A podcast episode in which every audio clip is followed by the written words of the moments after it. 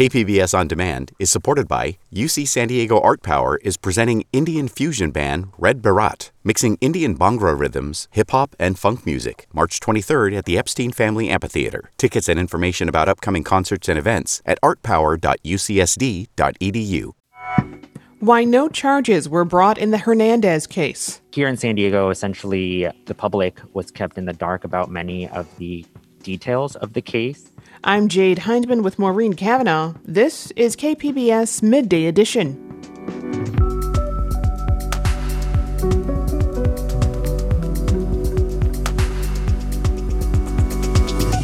The rising cases of homelessness across San Diego. It was alarming the number of people that were uh, first time homeless. A local author re examines the death of Rebecca Zahau, and a theater releases its first interactive audio production. That's ahead on Midday Edition.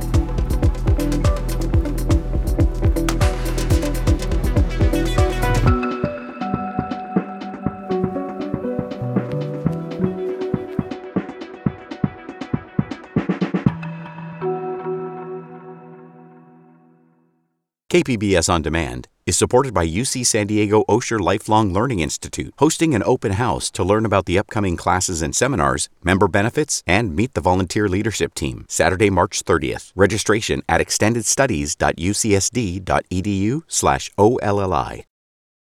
It happened months apart and hundreds of miles apart. Right here in San Diego, there was an in custody death tragically similar to that of George Floyd's. On October 15th of 2019, 24-year-old Angel Hernandez died while handcuffed and restrained by two MTS security workers, one of whom knelt on his neck for more than 6 minutes. Unlike in Floyd's case, there were no charges filed against the security officers involved here. David Hernandez, a crime reporter with the San Diego Union Tribune, has been covering this case and in his latest report takes a close look at why no charges were ever filed by District Attorney Summer Stephan. David, welcome. Thanks for having me. So, there are a number of similarities between the deaths of Angel Hernandez and George Floyd. Why were these cases handled so differently by prosecutors? I mean, one of the very interesting things from the start is that prosecutors handled the local case without a lot of outside scrutiny, unlike the death of George Floyd, which, because of many reasons, was in the spotlight. And so here in San Diego, essentially, the public was kept in the dark about many of the details of the case, and prosecutors reviewed it for months and in the end decided not to file charges. But again, that all happened without the outside scrutiny. So, why did the DA's office decide not to file charges?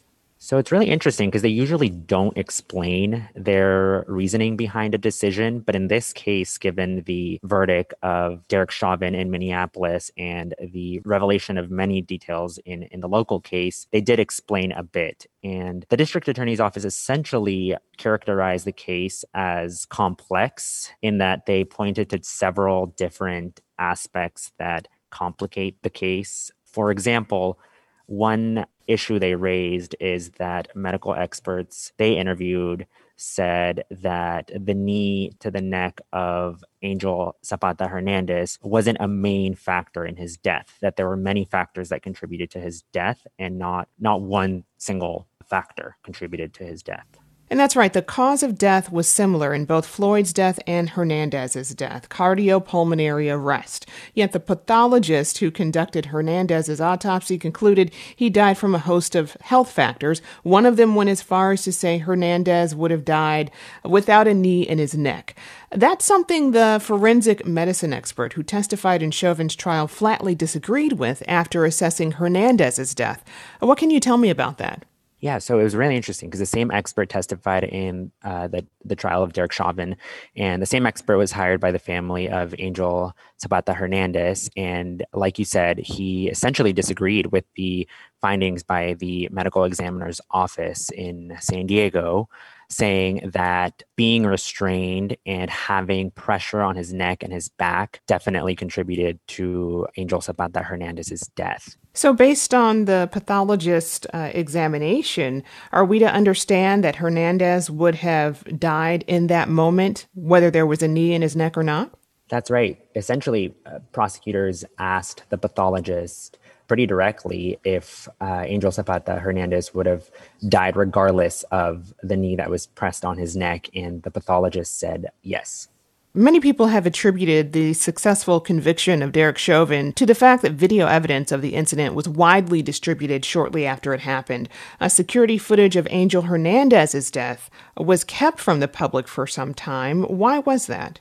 There are several reasons to that. One of them being that MTS officers and their personnel aren't law enforcement officers, so they don't they're not subjected to state transparency laws like say police officers. So in this case, there was no law that mandated the release of this this video and another interesting point is that the family didn't want it to be widely distributed while they mediated and uh, resolved the case, essentially a, a claim that they had filed. MTS initially kept silent about a settlement that was reached with the Hernandez family, but they recently released a statement following the conviction of Derek Chauvin. Can you tell us about that? So MTS essentially announced a settlement with the Hernandez of Angel Zapata Hernandez and also pointed to a host of um, reforms that they had been developing for months after this death in terms of changes to policies and training for their MTS officers. You know, while there were no charges brought by the DA's office, Supervisor Nathan Fletcher, as chair of the MTS board, took action after viewing the video footage of Angel Hernandez's death. The family's attorney was initially skeptical of the intent. Tell us about that.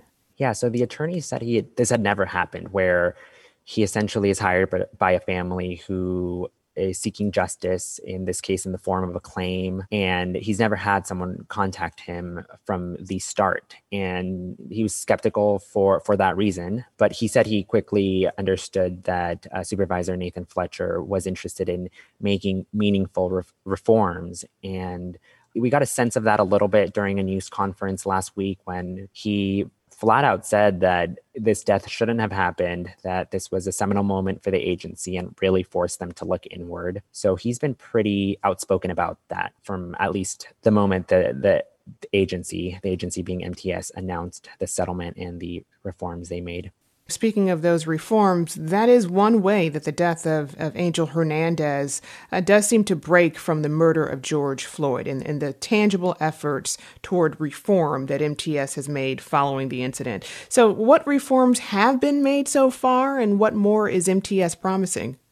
Yeah, so there's actually several changes. A good chunk of it focuses on the MTS's use of force policy. It's a lot more robust now. It bans uh, chokeholds, carotid restraints, and knee pressure to a person's neck or head. And among other changes, they're promising to also ban MTS officers from putting people in in a prone position, um, which was the case again in in the death of Angel Zapata Hernandez. And uh, the family uh, was happy to see all of those changes made and they essentially said that they really hope MTS sticks to their word and follows through with the changes that they're promising to still make. I've been speaking with David Hernandez, crime reporter at the San Diego Union Tribune. David, thank you very much for joining us. Thanks for having me.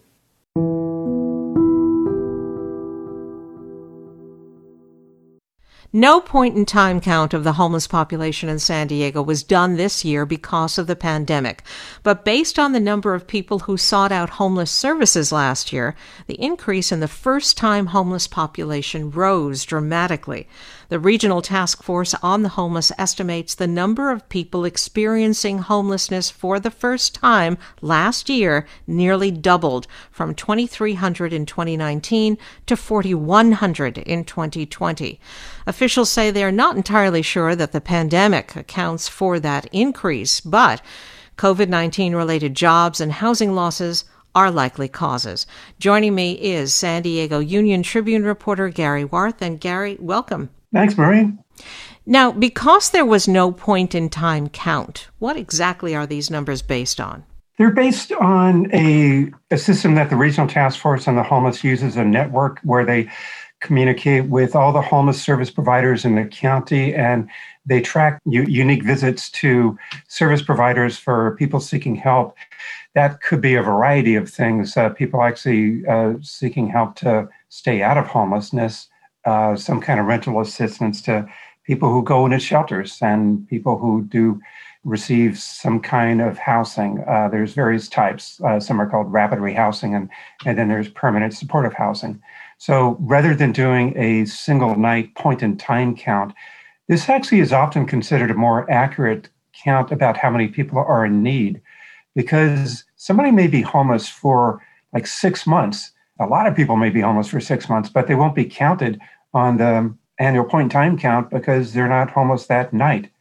Uh, so this data came from interviewing people, and yeah, it was it was alarming the number of people that were uh, first time homeless, uh, 40, 4,100, and that was compared to uh, 2,300 last year and uh, 2,400 the year before. So actually, those numbers have been going down slightly, and now it was up 79 percent. The pandemic would seem like the likely cause of this increase. Why is the Regional Task Force on the Homeless reluctant to say so in its report? Well, they just don't want to say it's absolutely certain uh, that that's what caused it. Uh, they're saying actually it is likely a cause, but they always fine tune methods that they have every year. Uh, so even during the point in time count, and I've been doing that for more than 10 years, uh, I always hear that uh, you know, we're doing it a little differently this year. We might have uh, different numbers this year. So they might have reached out to more people this year, but still a 79% jump. And coincidentally, it happened during a year when there was a pandemic. A lot of people think that's not a coincidence, that there, there is an association with the pandemic and with these uh, numbers going up for first time homelessness. Do these numbers indicate that the rental assistance and the the eviction moratoriums put in place during the pandemic were not entirely effective? Well, not necessarily. Uh, you know, they, this is just data, so it doesn't try to say this is why this happened or you know this wasn't working. Uh, the next step is to really go into this data and try to maybe do follow up interviews with people and then report back on on uh, why these numbers happen. You know, all I can say is it probably would have been worse if we didn't have a rent moratorium, but or an eviction moratorium. Because even with that moratorium, I've talked to people who were evicted. I talked to a lady who was in a shelter, and she said that you know her a person she was renting a room f- from said, "You've got to go," and she said, "But there's a moratorium," and she said, "But." I don't care, you've got to go. And she realized that's not a good environment to stay in can you tell us some of the demographic information on the homeless population that was included in this report? Yeah, uh, 2,530 were veterans, um, 2,200 were unaccompanied youth, 882 were families. About 3,000 of them were over 62 uh, who were in shelters or had been on the street and received help from, uh, from somebody. About 25% uh, of the people in shelters now are 55 years or older. So uh, there's an older population. I don't know what it, the age was before, but they think maybe the people in shelters might have been higher this last year because when they, they did do outreach, they did try to prioritize older people who are more, more vulnerable to COVID. That was what they were speculating. But I, I was out with some outreach teams and we were bringing people into the shelters from you know areas that not on the street but in canyons and stuff and, you know, they were just taking anyone that they would find, uh, though. But uh, it, it, could be that maybe people were coming forward because people on the street had heard about the pandemic and older people were saying, I don't want to get it. I know I'm particularly vulnerable. I hear older people are dying. So more people were going into shelters. In fact, I, I talked to a, a, service provider who said that they were seeing people that they had never seen before. And they, they knew that they were otherwise reluctant to, go in a shelter, but uh, but they were this this past year. They were coming in. There's concern that there's an overrepresentation of the number of black people who are homeless in San Diego in context to the overall population. Yes, there is. Uh, they are overrepresented in shelters and on people on the street. Uh, black people make up like 5.5% of San Diego County's population, but uh, in uh, when they did the point in time count, it, it was like 21% of uh, people, um, black people, were uh, living w- uh, without shelter, and 30% of people in shelters on the night of the count uh, of um, January 2020 uh, were black people. It, that's something that the task force is going to look into also. Uh, but it is something that we've known for a while. The Black population is overrepresented in the homeless population, though, when compared to their overall population in the county. Now, many of the programs designed to help people with their rent or keep people in their homes during the pandemic, many of those programs are about to expire. Is that causing concern? I've, I've heard people talk about it, fearing a tidal wave of new homeless people. People are concerned.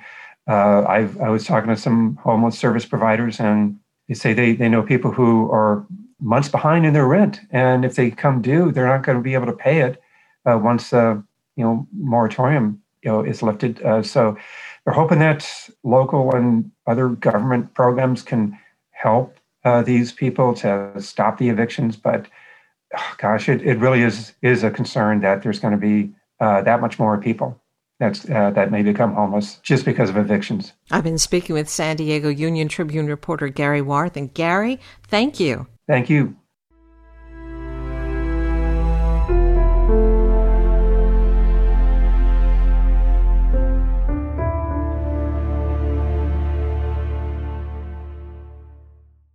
KPBS On Demand is supported by the University of San Diego, offering professional and continuing education courses in the areas of business, education, healthcare, and engineering. For enrollment opportunities, visit pce.sandiego.edu. You're listening to KPBS Midday Edition. I'm Jade Hindman with Maureen Cavanaugh. With the deadline for validating signatures fast approaching, Governor Gavin Newsom will almost surely face a recall election this year. There are several Republican candidates lined up to replace him, the latest being reality star and former Olympian Caitlyn Jenner. Former San Diego Mayor Kevin Faulconer and businessman John Cox are also candidates. KQED politics editor Scott Shafer reports on some hard lessons Democrats learned when Governor Gray Davis faced a recall 18 years ago. In July of 2003, California's top election official Kevin Shelley made a somber announcement. As California's Secretary of State, it is my duty today to certify the first recall election of a governor in California history. In California, there are two questions on a recall ballot. The first, should the governor be recalled, yes or no? And second, if the governor is recalled, who should the new governor be? Waiting in the wings that year, one candidate towered over the rest. I'm going to run for governor of the state of California. On The Tonight Show with Jay Leno, action movie star Arnold Schwarzenegger announced he was in. Republican operative Sean Walsh was there. It was just a perfect Hollywood type of campaign event that happens once in a generation, and he was the right person at the right time to capitalize on it. Then, like now, one question loomed large for Democrats who opposed the recall. Should a prominent Democrat get into the race as a backup in case Davis is recalled? You know, just to make sure a Democrat wasn't replaced with a Republican. Cruz Bustamante was the Democratic lieutenant governor at the time. At first, Bustamante said he would not run in the recall. How sure was he? Absolutely, absolutely, 100%. But Bustamante soon changed his mind. I'm here to tell everyone to vote no on the recall and yes on Bustamante. Gary South was Gray Davis's campaign consultant. And so to say no on recall yes on Bustamante was oxymoronic to the average voter, and people didn't get what it meant. But as Bustamante saw it, he was trying to be a kind of insurance policy for Democrats. I decided to run in this race in order to protect the state against the kind of politics that I believed Arnold would bring to the state. While some Democrats fumed when Bustamante got in, GOP consultant Sean Walsh says Team Schwarzenegger had a very different reaction. High fives, low fives, toasts, tequila shots, rum raisin ice cream. It was a party all the way around if you were a Republican. At the time, Gray Davis was enormously unpopular, with approval ratings in the 20s. So beating the recall was always going to be a tough climb. But South says by jumping in, Bustamante caused even more problems for Davis. For one, it upended the message that the recall was a Republican plot. And some voters saw it as a way to replace the disliked Davis with the first Latino governor. So Arnold was clearly our biggest problem, but Bustamante was a close second. Bustamante, a Central Valley Democrat, had a hard time raising money and was no match for the star power of Schwarzenegger. I knew what the consequences would be. If I lost, it may shorten my career. And I made the decision to run despite that. Looking back, Bustamante says his decision to run was selfless. I was taking one for the team. But the team sure didn't appreciate it. Not only was Davis recalled, but Bustamante finished with 31% of the vote, far behind the winner. Thank you very much to all the people of California for giving me the great trust. Three years after that, Bustamante, who was still lieutenant governor, ran for state insurance commissioner, losing to a novice Republican, making him the last incumbent Democrat to lose a statewide election. I have no regrets. So whatever came after that isn't good or bad, it just is. I'm very at peace with all of that. With another recall heading for the ballot, Newsom's advisors are circling the wagons to make sure no other Democrat jumps in. But at least one is rumored to be thinking about it former Los Angeles Mayor Antonio Villaraigosa. And that was KQED politics editor Scott Shafer reporting.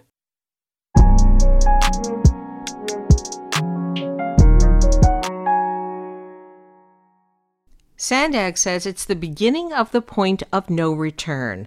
Last week, the San Diego Association of Governments published a Notice of Preparation, or NOP, for a project that's been dubbed San Diego's Grand Central Station. The notice is the first step in an environmental review for a transit hub linking the region's rail and bus lines with a people mover to the San Diego International Airport. Although the concept is still at its very early stages, with many questions about location and access still unanswered, the NOP puts the public and state agencies on notice that San Diego officials are serious about moving forward with this project. Joining me is Jennifer Van Grove, who covers growth and development for the San Diego Union Tribune. Jennifer, welcome. Thanks for having me. What locations are being considered for this hub? So, right now, the primary location is the Navy's Old Town campus or the NAVWAR site. It's the site, you know, when you're driving down Interstate 5, it's a bunch of old airport hangars, it's 70 acres. And right now, the Navy is using that for cybersecurity. They have five, 6,000 workers on site there, but those, those hangars weren't designed for the type of work that's being done.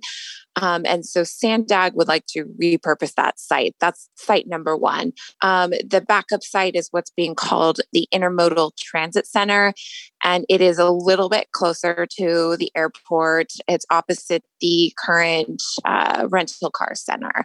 So, kind of in, in that area along Pacific Highway. Those are the two primary locations. A third alternative will um, study the possibility of extending the trolley to the airport. So less of a transit hub and more of just a trolley extension. But Sandag's preference is for this all encompassing regional transportation center that brings together all modes of transit as the connection to the airport and does so from the Navy's Old Town campus. Okay, so besides the location of the hub, what other questions about the logistics of a transit hub like this are still unanswered? Oh my goodness, there are so many questions left unanswered. You know, the the, the agency still hasn't determined how the connection to the airport is going to happen. You know, their preference seems to be a people mover. Is it going to be, you know, a people mover that's underground? Is it going to be a people mover that's above ground? That needs to be determined. Then there's a notion of, you know, what the transit hub looks like, how it's going to function in the case of the NAVWAR site. Sandag is also proposing, you know, a fairly large development of mixed uses, including residential and office and retail. So there's a lot that needs to be determined. And that's kind of where the environmental review process kicks in because Sandag expects to study pretty much all of those options as it decides which is the best one moving forward. Well, no matter which location is eventually chosen, just step back and what is the overall goal? How are supporters hoping a transit hub will change the way we get to and from San Diego International? if you look at the data, eh, I, or Sandag's data, I guess it, you know, something to the effect of, you know, 99% of people take personal transportation to the airport.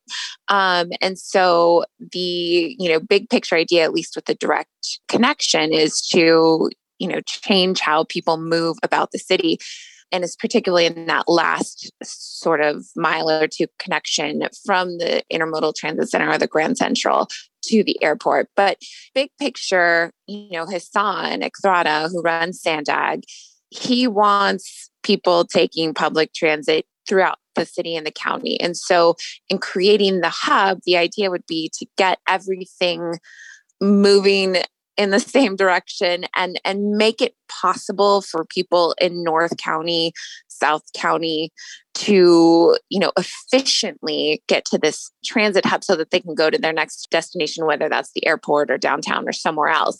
But right now you know if you listen to him talk or have listened to him talk he talks about inefficiencies and how people move about san diego. So the big picture is you know get people from north county you know down to the region south county all in this one hub where they can then you know disperse from there and and really make public transit function in a way that I don't think, you know, it has yet to date in San Diego. Okay, so this would be a huge project. Wouldn't there be trolley lines, rail lines, all sorts of uh, roadways that would have to be linked in some way to a new hub site? Yeah, that's the thinking. And so, you know, right now there's the Old Town Transit Center. If the if Sandag and the Navy pursue the old the, the Navy Old Town campus, they would have to shift all that infrastructure over, which is very expensive and very complicated. But yes, the idea is to combine all rail, bus, everything in one place to make it very simple for San Diegans. And you say it would be very expensive. How expensive are we talking? So they've done studies, and depending on the options that they choose, it's 4 billion, 4.6, 4.7 billion. And that's just the trans- transportation. So, you know, any sort of um, mixed use development on top of that, those costs aren't included. So, what does publishing a notice of preparation on this project? What does that put into motion? it puts the whole project into motion. So one could make the argument that before last week, Sandag was merely talking about this. You know, it, there's been a lot of talk about a transit, uh, a direct, you know, connection to the airport for years. So this formalizes their intent to make good on the talk because now they have to actually pony up a lot more money to do the analysis and the study. So Hasan had said um, that Sandag has spent $10 million to date on studies and um, reviews of the options and, you know, committee work, et cetera. Well, there's another $60 million that needs to be spent before they even get to a final environmental impact report. So, you know, that's a big leap. And they have, of that 70 million total that they need to get to that point, they have 50 already approved by the board, but there's still another 20 million outstanding. So by filing the NOP, they're saying, you know, we are going to spend this money to make sure that we can study all of our options, get this environmental impact report released and move forward. And can the public have any kind of input on in this notice of preparation? Yes. And so, you know, Sandag is certainly very interested in public opinion. There's um, what's called a public scoping meeting. It's just, you know, formal sort of term for this process under the California Environmental Quality Act. And so anyone can attend this meeting. There's information about it on, on Sandag's website and provide uh, input on what they think Sandags should study in the environmental impact report. Um, so that's kind of the first step where the public can weigh in. I think there's there's an opportunity um, for people to submit a form online if they'd prefer to do so instead. And then as the process moves forward, there's always going to be opportunity for public comment. Um, my personal opinion, though, is you know getting uh, feedback in early right now is is probably weightier than responding to a draft of a document that's already been published.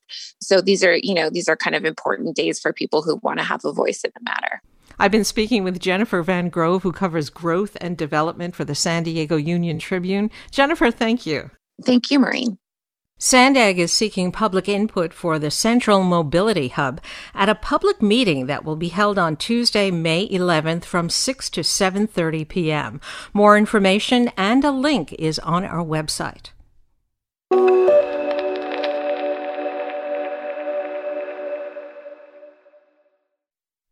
The public might have thought that the wrongful death conviction of Adam Shacknai three years ago would put an end to the mystery of what happened at the Spreckels mansion in 2011, but questions are still raging.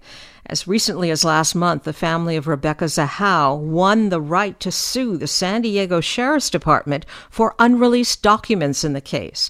The strange deaths of Zahau, found hanging nude from a balcony at the mansion, and Max Shacknai, her boyfriend's six year old son, found fatally injured at the house just two days before, shocked and puzzled San Diego and eventually the entire nation.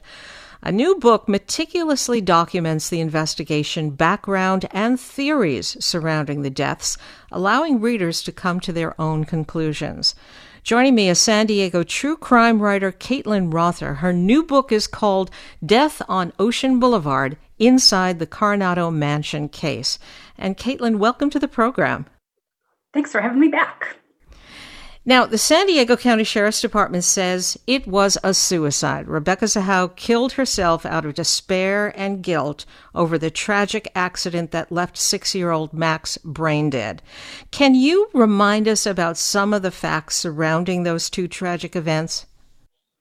Sure. Rebecca claims that she was in the bathroom downstairs when she heard a crash and the dog barking. She came out and she found Max lying on the floor in the foyer right near the front door, the bottom of the stairs, surrounded by broken glass, a chandelier that fell from the ceiling, a scooter, a soccer ball, and a barking dog.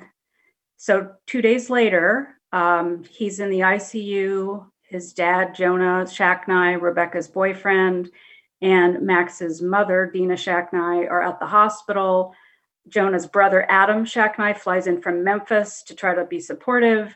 Adam and Rebecca go back to the Spreckels mansion, and the next morning, Adam calls 911 said he found Rebecca hanging naked, bound, gagged, her ankles tied together, her hands bound behind her back, uh, hanging from a, an exterior balcony in the rear courtyard of the mansion. And it's the facts surrounding Rebecca's hanging that still seem incredible to many people. She was, of course, naked, which itself is puzzling. What else was odd about the scene? Well, women generally do not hang themselves publicly naked. In fact, when I did a Google search for naked suicides, I found one article called Naked Suicides that basically said very little, almost nothing has been published or is known about naked suicides because they basically just don't happen. That is basically what got everybody going. And this is what made it so sensational. But more so, she had this t shirt in her mouth, her hands were behind her back, and just people just cannot visualize physically, logistically, how could she have done this to herself? And tell us about the writing on the door because that's mysterious too. Yes, there was a, a, message written in black paint in block letters that said, She saved him. Can you save her? Now, what I found curious about that is there's no punctuation, there's no question mark, there's no comma, and it's written in what some people have described as kind of an angry manner. I mean, and it's a t- kind of a taunting tone. And it's written in the third person. At the civil trial, the expert for the Zahau family said that it looked more like Adam Shacknai's handwriting than it did look like Rebecca's. The sheriff's department's expert said, well, we can't examine or compare because we don't have a comparable sample. It was done with a paintbrush and not with a pen and paper. You brought us several years forward in time because Adam Shacknai was was sued by the Zahau family for wrongful death after the sheriff's investigation ruled Rebecca's death a suicide. The jury heard the case. The jury agreed that Adam was responsible for this wrongful death. We're so used to forensic evidence, the CSI effect being able to solve murder mysteries these days, but it really didn't help much in this case, did it? Well, what, that's one of the interesting things about this case. Um, you know, I've sat through a lot of trials and I've learned a lot about DNA and fingerprinting, but this was an interesting case because Adam's DNA was not found anywhere in the bedroom where the hanging rope was anchored to the leg of a bed, nor was it found on the knife that he said he used to cut her down. So, you know, you would think that if he touched these items, there would be some sort of DNA left, but there wasn't any trace of his DNA, only Rebecca's DNA. So that's why the sheriff's department says this was a suicide, that they only found Rebecca's fingerprints and DNA on all these different items, including the ones that we know Adam touched. There's quite a bit of inside information included in Death on Ocean Boulevard, your new book. You got hold of detectives' interview transcripts, didn't you? Yes, I did.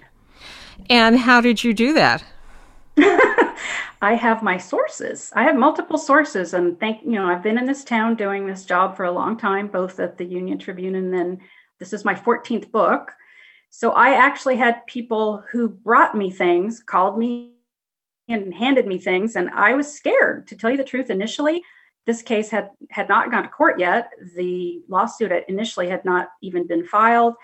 There were all these theories about rebecca being murdered and so i thought well if i don't get sued i could get killed by doing this book. So i actually kind of fought it at first. I, I kind of tried not to do the book but then i couldn't help myself and i became obsessed with it. Honestly this mystery is one of the most intriguing that I've ever written about. After such a deep dive into this mystery, what are the top unanswered questions you're left with? Well, I have a number of questions, um, probably too many to list, and I'm not sure that some of these questions will ever be answered. But number one, you know, we don't know for sure how Max fell from that second story balcony because nobody saw it. The, the next question is Jonah's voicemail, which he claims he called Rebecca, he was crying, and he basically says that he just told her what the doctor had told him and Dina, which was that the best case scenario was that Max would never walk or talk again. And he claims he wasn't angry, he wasn't blaming anyone, he was just truly upset. The Zahaus say, well, we can't prove that. We don't know. We there's no evidence other than a phone record there's we haven't ever heard that message. The next thing is if rebecca did commit suicide why did she do it that way? And there's one theory that she may have been angry at jonah. And why would she do it that way? Was there something about something that happened in their private lives that they haven't talked about? I did ask jonah about that. He said no we didn't do anything like bondage or anything like that but Adam is convinced that it was shibari, which is a self tying mix of sexual and artistic bondage. And the last thing is, you know, I think there are everybody in this in this case has an agenda and a narrative that they're trying to control and everybody is holding information back or spinning it in a certain way to further their own agenda and their own their own narrative of what actually happened so that was my goal really was i don't have an agenda i just want to find the truth well, it is, as I say, a meticulously researched book, and I want to thank you, Caitlin. I've been speaking with Caitlin Rother. Her new book is called Death on Ocean Boulevard Inside the Coronado Mansion Case. Caitlin, thanks. Thank you. Author Caitlin Rother will hold a virtual book launch for Death on Ocean Boulevard tomorrow night starting at 7. It's a Zoom event through the San Diego Virtual Branch Library.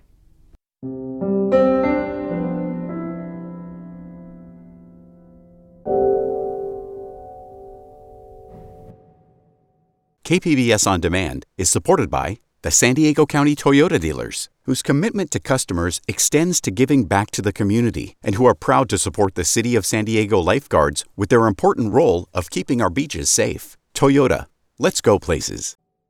You're listening to KPBS Midday Edition. I'm Jade Hindman with Maureen Cavanaugh. Over the weekend, the recently formed Turnkey Theater released its first interactive audio production called Homecoming, a meditation on the natural world. KPBS arts reporter Beth speaks with SDSU theater alum Andrew Gutierrez, who did the sound design for the audio play. Andrew, you are the sound designer on this new project called Homecoming. So give us a little background on what Homecoming is. Sure. So Homecoming is a meditation on the natural world and it is a interactive theater box set that is sent to the viewer at home so that you can do interactive theater without leaving your own space, especially in a time where everyone has kind of adjusted to um, what theater means to you and and to interaction as it speaks to interaction and i think that turnkey and homecoming has kind of reimagined what uh, a theater piece can be. Now, this came about at San Diego State. You are a recent graduate, and this was involving students and Katie Turner, who is your advisor for this project. So, Jerry and Wade had come to Katie Turner with an idea for a summer research project that involved kind of metaphysical beings and wanted to have a, a, real focus on what it means to be human and in our connection with the natural world. And so, in uh, last year, around summer, August, maybe, we had put together the first draft of a piece called Redditors Damun, and which eventually became Homecoming. And it was very similar. We sent it out to people to try, test, got feedback, and found that it was successful and decided to go forward with it as turnkey theater. You did the sound design, and on a piece like this, the amount of work that goes into it can be a little deceptive to the listener because it's voices that are in the forefront and the sound design is there the entire time in the background. But talk about the amount of work that goes into it and how many layers of sound you are putting into this project. Right. So of course we have different uh, characters and different people recording in in various different spaces since this was all done virtually. So it, it can be very difficult to match the environment, to match the tones, to make sure that it feels like you're in one singular space. It's an interesting process because there's a lot of technical little things to make sure that you can't clock anything else that's going on.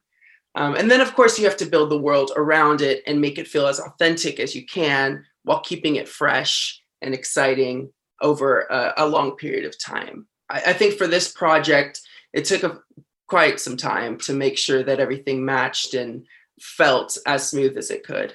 So let's hear a little bit of Homecoming and then let's talk about the sound design. I have asked some of my most precious creatures to join us, to help me in my task. I summon them now. Azror, Spirit of Air, I ask for your presence. Earth Mother, I am here.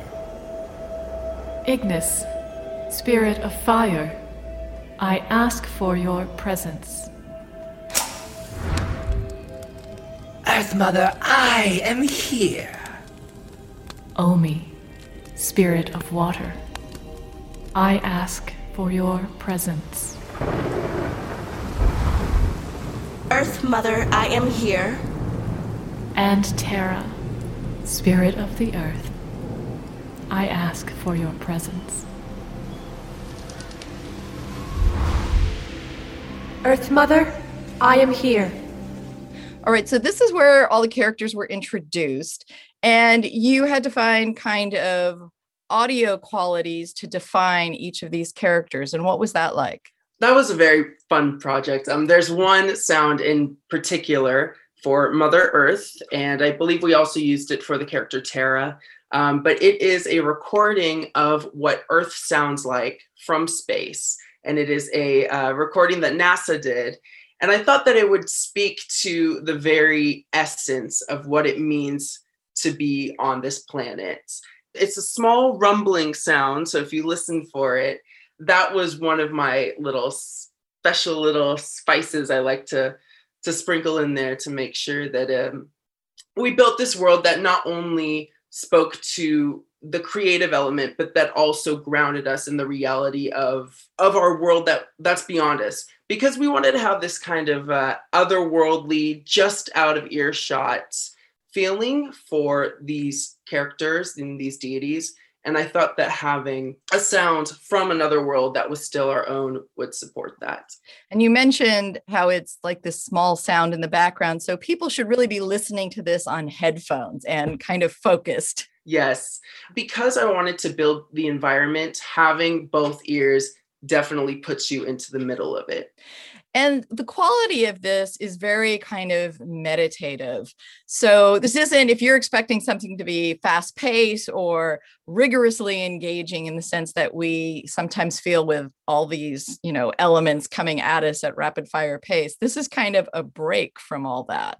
Yes, we definitely want you to feel entertained, but also relaxed and connected to the source. And it's hard to distinguish is there actually music involved, or is that all just kind of sounds that are woven together to have kind of musical quality? There's a, it's musical elements. There are pads that are playing in the background. We wanted to have, um, if you go and you listen to meditations online or frequencies that'll bring out certain qualities, um, we wanted to emulate that and kind of give the sense that you're listening to a meditation, which you are, um, but you're also listening to a play. And this is a production of Turnkey Theater. Are there other productions in the works, or is this a one off? No, there are more in the works. Uh, this is our flagship first production. But if you go to Turnkey Theater, our website, you will be able to keep up to date. All right. I want to thank you very much for talking about Homecoming. Of course. Thank you so much.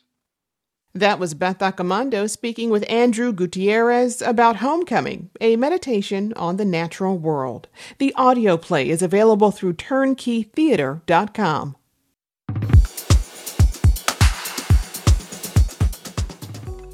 KPBS On Demand is supported by the National Conflict Resolution Center. Topics like political polarization and hybrid work policies can create workplace conflict. NCRC can help workplace leaders navigate divisive issues with the Culture, Communication, and Conflict Certificate. More at ncrconline.com.